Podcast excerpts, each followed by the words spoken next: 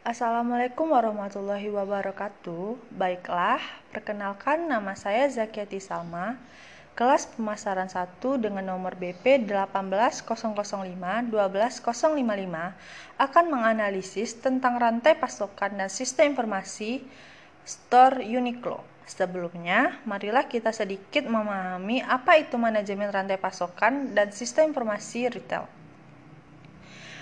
Manajemen rantai pasokan adalah seperangkat kegiatan dan teknik perusahaan untuk mengelola secara efektif dan efisien aliran barang dan informasi dari manufaktur ke pelanggan retail. Kegiatan ini memastikan bahwa pelanggan dapat membeli barang dalam jumlah yang diinginkan di lokasi dan waktu yang tepat. Lalu yang kedua adalah sistem informasi retail. Sistem informasi retail adalah suatu Suatu sistem informasi yang dikembangkan dengan menggunakan pendekatan yang berbasis pada pemanfaatan teknologi, peralatan sistem mekanisasi pengolahan data sebagai penyedia informasi untuk menunjang semua aspek kegiatan yang berhubungan dengan operasional, manajemen, analisis, maupun dalam hal pembuatan keputusan.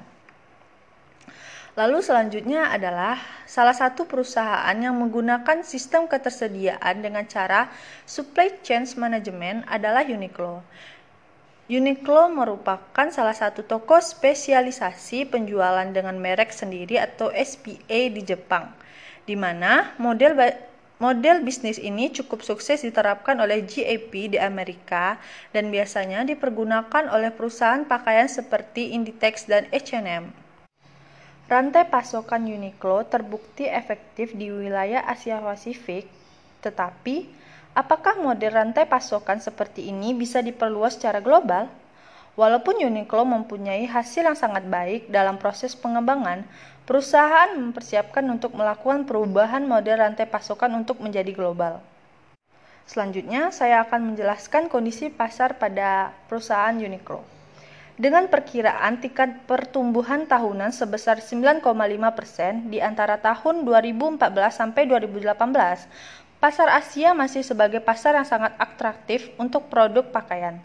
Cina sebagai salah satu negara yang memiliki permintaan tertinggi sekitar 340 US dollar di tahun 2018. Pasar Asia sangat besar dan saat ini di pasar Asia dipimpin oleh Inditex dengan sebanyak 500 toko yang beroperasi di Cina. GAP mengurangi toko di Amerika dan memindahkan jaringannya di Cina dengan membuka toko di Cina dan diikuti oleh H&M dengan membuka 80 sampai 90 toko di tahun 2014 dan jumlah yang sama di tahun-tahun selanjutnya. Uniqlo sendiri berencana untuk ekspansi yaitu membuka toko dengan target 1000 toko di tahun 2020. Model rantai pasokan dari Uniqlo adalah kombinasi dari Inditex dan H&M di mana Uniqlo sebagai perusahaan termuda melakukan hal yang sama yang dilakukan oleh pesaingnya dan juga memasukkan elemen baru yang mungkin bisa ditambahkan ke dalam strategi yang sudah ada. Model bisnis Uniqlo dikembangkan secara berkelanjutan dengan dasar model bisnis SPA sejak awal beroperasi.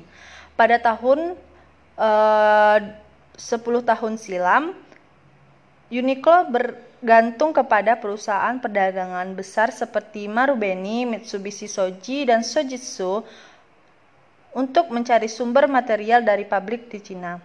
Tujuan yang hendak dicapai yaitu untuk memproduksi pakaian dengan biaya yang murah. Model bisnis yang dikembangkan oleh Uniqlo yaitu menjual barang yang berkualitas namun murah, berdampak kepada model bisnis yang harus dikembangkan yaitu mempertahankan dan mengembangkan kemampuan dari sumber daya vendornya yang berada di Cina di mana keunggulan harga ini menjadi penting bagi merek Uniqlo. Sebagai contoh, saat Uniqlo menjual jaket seharga 24 US dollar, GAP menjualnya dengan seharga 58 US dollar. Uniqlo mempunyai value perusahaan berupa menghasilkan produk pakaian yang berkualitas dengan harga yang murah. Hal ini berimbas kepada operasional dan cara berpikir perusahaan. Salah satunya dalam membuat model rantai pasokan yang dikembangkan. Hal ini menjadi penting di mana tahun 1994 Uniqlo melakukan reformulasi strateginya menjadi fokus kepada tiga tujuan utama. Yang pertama adalah melakukan percepatan pertumbuhan toko sebanyak 50 toko per tahunnya di Jepang. Dan kedua adalah restrukturisasi rantai pasokan dengan membypass perusahaan perdagangan dan penurunan harga pembelian. Dan yang terakhir ada mempertahankan kualitas produk. Dalam mencari struktur pasokan terbaik dalam pengembangannya, Uniqlo mengaplikasikan program IT yang menghubungkan pemasok dan toko secara langsung. Selain itu, Uniqlo juga mengembangkan tim Takumi. Tim Takumi diberikan tanggung jawab yang lebih banyak bukan hanya quality control, tapi juga bertanggung jawab pada pengembangan kemampuan produksi langsung dan sistem quality control. Dalam menerapkan implementasi Learn, Learn Supply Chain Management, Uniqlo secara rinci menggambarkan dalam model fast retailing business. Lengkap mulai dari planning, produksi, dan penjualan. Bahkan pasca penjualan juga dilakukan dengan membuat customer center, di mana dilakukan untuk menanggapi keluhan pelanggan pasca pembelian produk Uniqlo. Uniqlo juga mengembangkan bisnis online dengan kecepatan dan fleksibilitas secara tingkat kerja pengiriman yang tinggi bekerja sama dengan Daiwa Group yang membangun logistik termuka seperti JD.com yang menjanjikan pengiriman satu hari bahkan pada hari yang sama, menjadi, menjadikan Uniqlo sebagai brand dan sangat mengutamakan pelanggan. Uniqlo melakukan strategi filosofi Kaizen yang lebih dikenal dengan PDCA atau Plan, Do, Check, and Act yaitu empat langkah atau fase untuk meningkatkan proses manajemen supply chain dalam sebuah proses bisnis dengan tujuan utama terus-menerus ke arah yang lebih baik. Baiklah, mungkin sekian hasil dari analisis yang dapat saya jelaskan. Apabila ada kekurangan atau kesalahan kata, mohon dimaafkan. Wabillahi taufik wal hidayah. Wassalamualaikum warahmatullahi wabarakatuh.